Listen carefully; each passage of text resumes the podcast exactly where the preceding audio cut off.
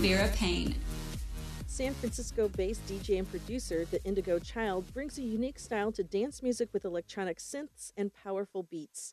He joins me to discuss his latest track, Come Back to Me, and his journey in music. Thanks for joining me, Indiigo. Good afternoon, Mason. How you doing? I'm doing pretty good, man. Thanks for coming on. I appreciate you taking time out from your day for doing this. I want to start out with like what got you into being a DJ? Let me clarify. I'm to all the DJs out there because there's some amazing DJs that that's what they do. I'm more so of I kind of DJ my own music. It's kind of a cheat code, but yeah, you know, obviously in electronic music we DJ our own music and stuff like that. But yeah, I mean, I've been into it since like the '90s. You know, um, some of the classics that came out during that time that inspired me. You know, I I, I really got into it. Gigi D'Agostino, you know, right? L'amour toujours. Are you familiar with that song? No, I'm not. Yeah, they actually feature that song in a movie called Uncut Gems with Adam Sandler. It's at the very end. It's the last track that plays during the credits. That was like my first dance song that was like, oh, I liked it. I think I want to make this. you should definitely check it out. It's, it's you, I'm sure you're familiar with the song already, you know. And then Stardust, you know, Daft Punk. So all those artists as I was growing up in the 90s, I was like, oh, like this, that was like inspiration for me to really get into dance music and dabble a little bit in DJing. You know, I had to get more into it later on in life because obviously, you know, dance music, you got to be able to play everything. You got to learn how to do all the technical stuff. So, but yeah, I try to, I try to think of myself more than just, you know, DJ, you know? Yeah, that's interesting too because I read that you worked with a lot of hip hop and rap artists. How did that come about? I started my my life in Jersey City, Newark, New Jersey, and those areas in the tri-state area. And surprisingly, when I was coming up, you know, obviously New York, you know, New Jersey, tri-state is it's very hip hop oriented. That's the biggest culture out there, you know, and I, I was very fortunate. Um, I grew up in a place called Summit Plaza in Jersey City, and one of my neighbors was Akon, and like his, you know, they lived in my plaza, so they were a lot older than me, but I got a chance to go to their studio and like see some of Akon's producers, and I got to meet Akon probably twice. I was around those folks and a lot of rappers so that's how I got into hip hop, you know, uh, and I just that was my first that was my first start into producing, making tracks. I started posting videos online of me making like hip hop tracks. I was really inspired by like a lot of the producers that were making tracks online, the MPC sampling. It's kind of how that went, you know. That was the beginning of me getting serious with music. Now, I know for many producers that that I know personally, when it when they do tracks for like hip hop or rap artists, there's a lot of sampling from like disco, maybe like 70s or 80s pop, some even some funk in there. Um, has that spilled over into how you do music now? Yeah, absolutely. I mean, right now, like my latest track, uh, "Come Back to Me," you know, it has a sample from a group called First Choice. They're from the you know 60s, 70s era, and yeah, I mean, all these influences translate into my music now. Um, it just sounds different, but it's definitely been a huge influence on how I create music, how I hear music. A lot of times, uh, in most of my tracks, sometimes I will play synth and sample the synth and then resample, like play it as a sample within the track. So it's an original track, which I sample sounds and then like I'll bring it into like my MPC and that you know my music production center. It's like a drum machine, and then I'll resample those parts, and it just sounds different. And all those techniques it comes from my hip hop background, you know, my my humble beginnings.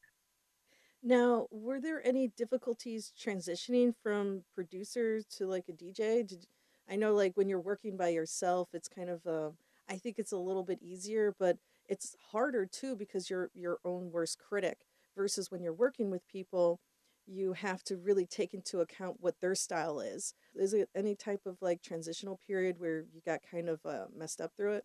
Oh yeah, absolutely. I mean, listen, when you're when you're just producing, right, and or a beat maker, or most of us start off as beat makers, and then eventually we have to become producers. The more we get into it, and the more serious we get about it, in order to succeed, I really do feel like you have to become a producer mindset. And you know, when I was just making tracks for like rappers and stuff like that, it was easy to just be like, okay, I'm gonna, you know, I got my melody, I got my kick drums, and like you're done. Like, you know, everything is here's the format, and you kind of just hand it off, right? Where when I started making my own, you know, I'm gonna be the artist now. I'm the electronic artist now.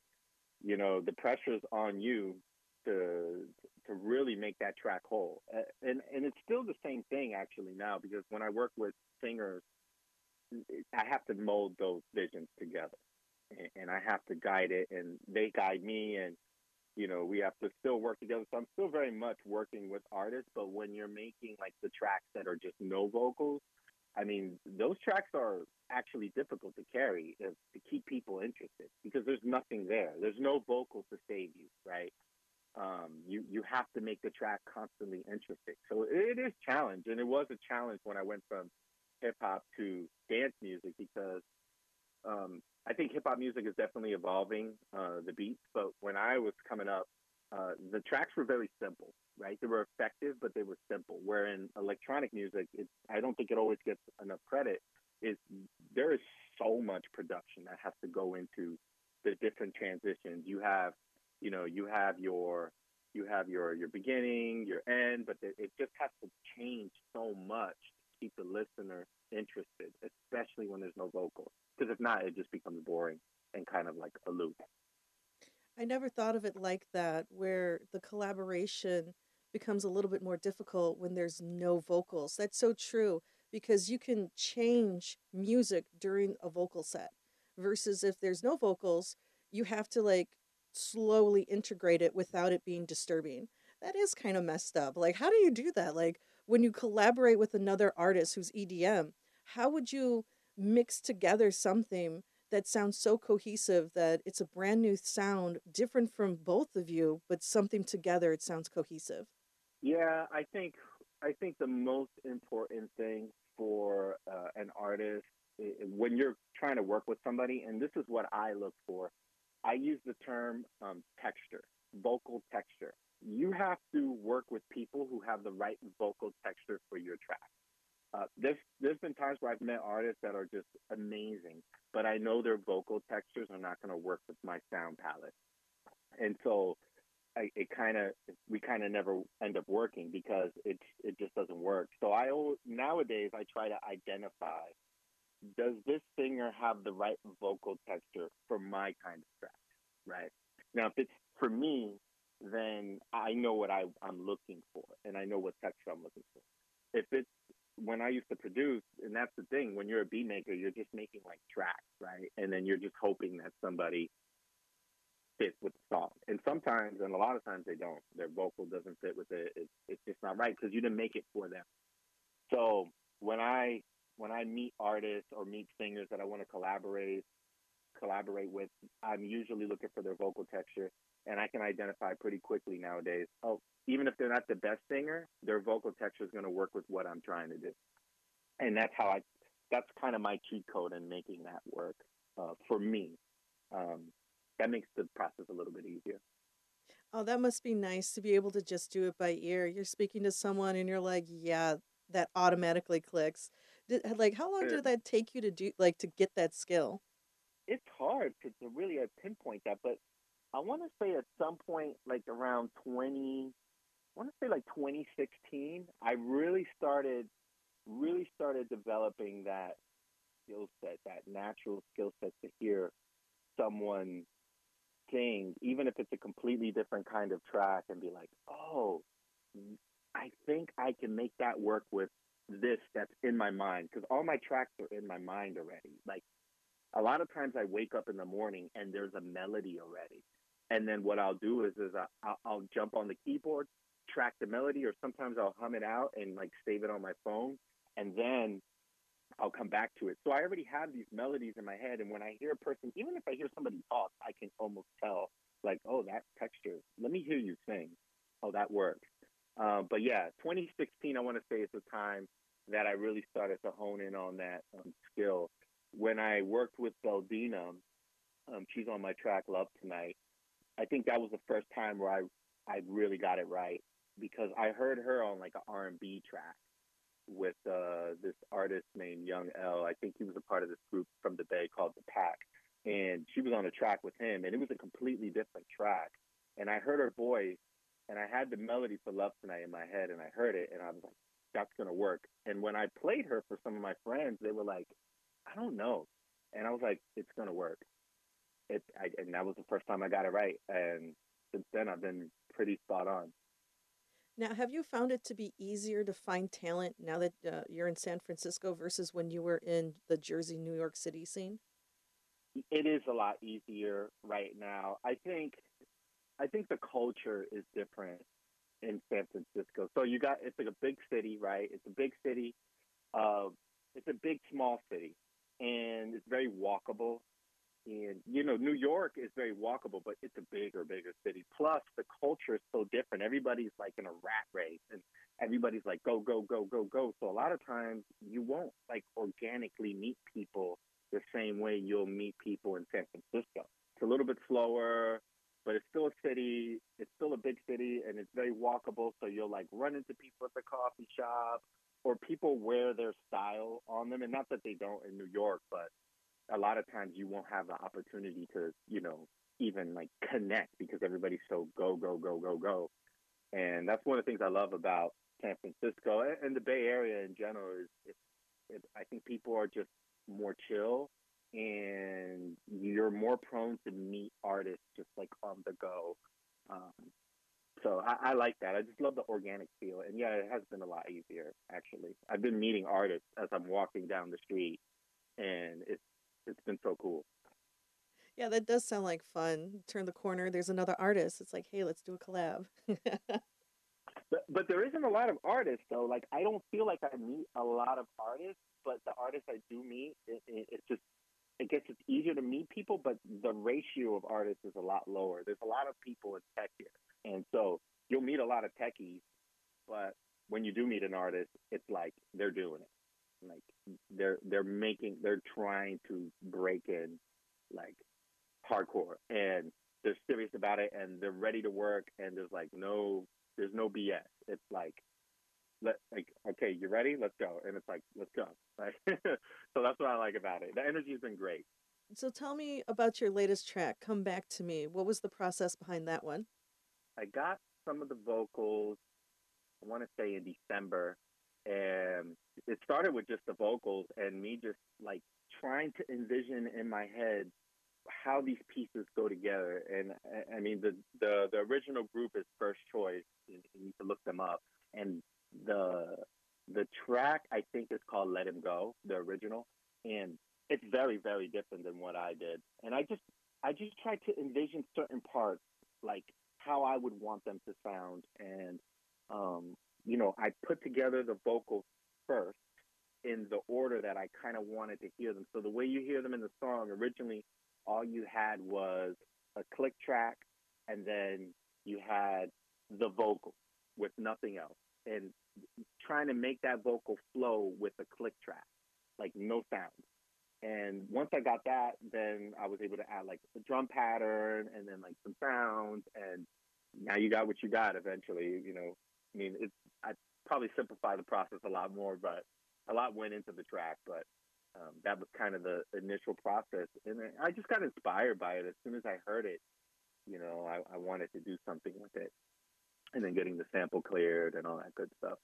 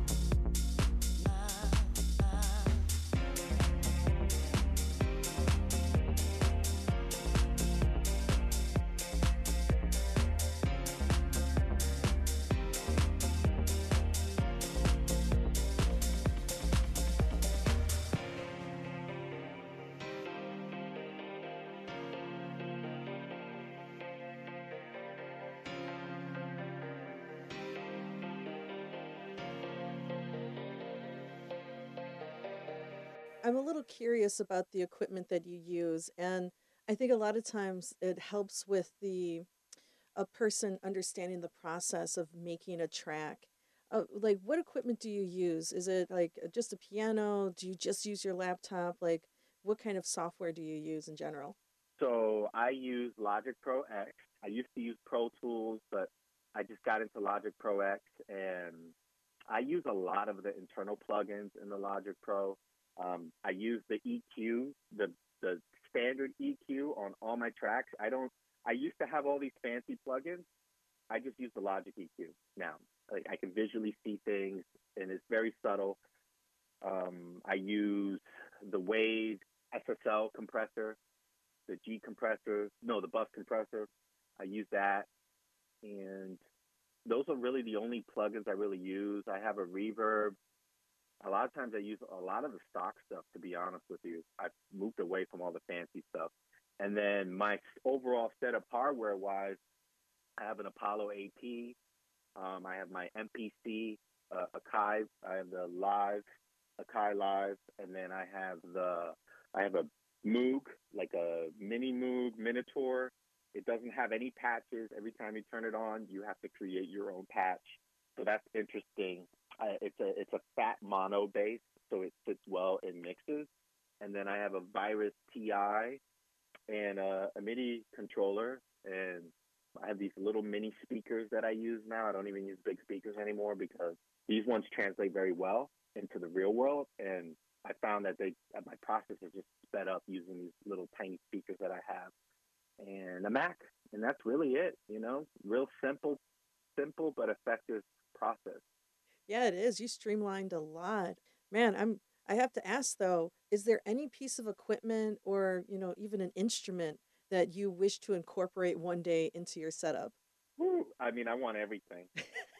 there's, there, there's so many things. I don't like to go to the music store no more because every time I walk in there, I want to walk out with half the stuff. I have a rule. Like, I don't go to the music store unless I absolutely need to because I want to walk out with a system. I want another Moog. I want a Moog. I want want another drum machine. I want a Dave Smith drum machine. I want a LinnDrum. Man, there's a lot. I mean, yeah, there's a whole list of things that I want, but I've realized that streamlining things is better. Also for sound, like I used to have. If you look at my old YouTube videos um, of me making beats, I was like surrounded by gear, like keyboards. I had a Yamaha Motif. I had a Roland Fantom. I had like multiple drum machines. I was just like the the room was hot.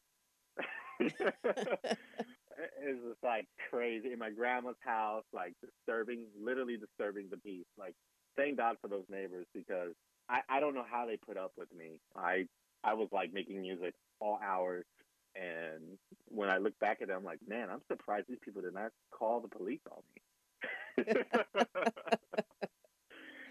Thank God for those people.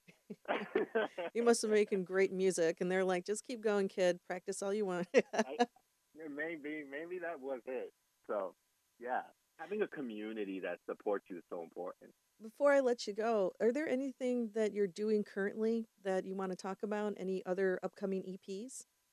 You know, I'm working on a six-track EP. Uh, it's a it's a techno project, but it's universal, so that most people, even if they're not into techno, they'll like it, or there's a place for them uh, within this project and I just want to touch on real quick about that project. It's about my life. It's what I'm experiencing, and so is like come back to me. You know, these are like experiences that I'm having as I've been living here in the Bay, and and I'm just trying to like bring everything to life. And so, yeah, it's a six track techno EP, and I and I'm excited to get it out. I have I'm t- touching on some areas sonically that I have never touched on, and um, and then after I drop that EP, I'm going to drop another single which is going to be kind of like house.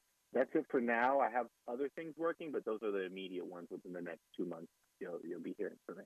Well, thank you so much for being with me. I really appreciate you being here. And for those listening, where can they find more information about you and your music?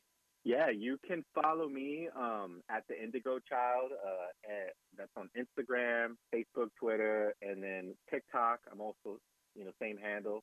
And uh, I will definitely be posting more about my daily life on TikTok soon. I'm still wrapping my head around that at, uh, but it's definitely something I want to do. I, I definitely want to show more about the day to day. But those are the places where you can find me mostly, and Spotify, of course, Apple Music, you know, all the DSPs. So yeah, thank you for supporting. This has been the Mason Vera Paine Show. Thanks for listening.